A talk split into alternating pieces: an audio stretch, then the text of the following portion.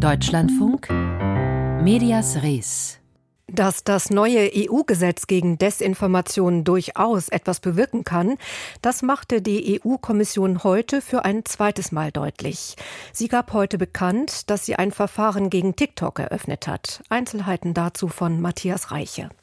TikTok tue zu wenig, um Minderjährige zu schützen und die Verbreitung von Propaganda sowie Falschinformationen zu verringern. Man sei zu dem Schluss gekommen, dass die Online-Plattform sehr wahrscheinlich gegen das Gesetz für digitale Dienste verstoße, wie die E U-Kommission mitteilte. Im Oktober hatte sie TikTok aufgefordert, die Nutzer vor irreführenden Inhalten zu schützen. Nach dem Angriff der Hamas auf Israel am siebten Oktober waren beispielsweise die sozialen Netzwerke mit Propagandavideos und Falschinformationen überschwemmt worden.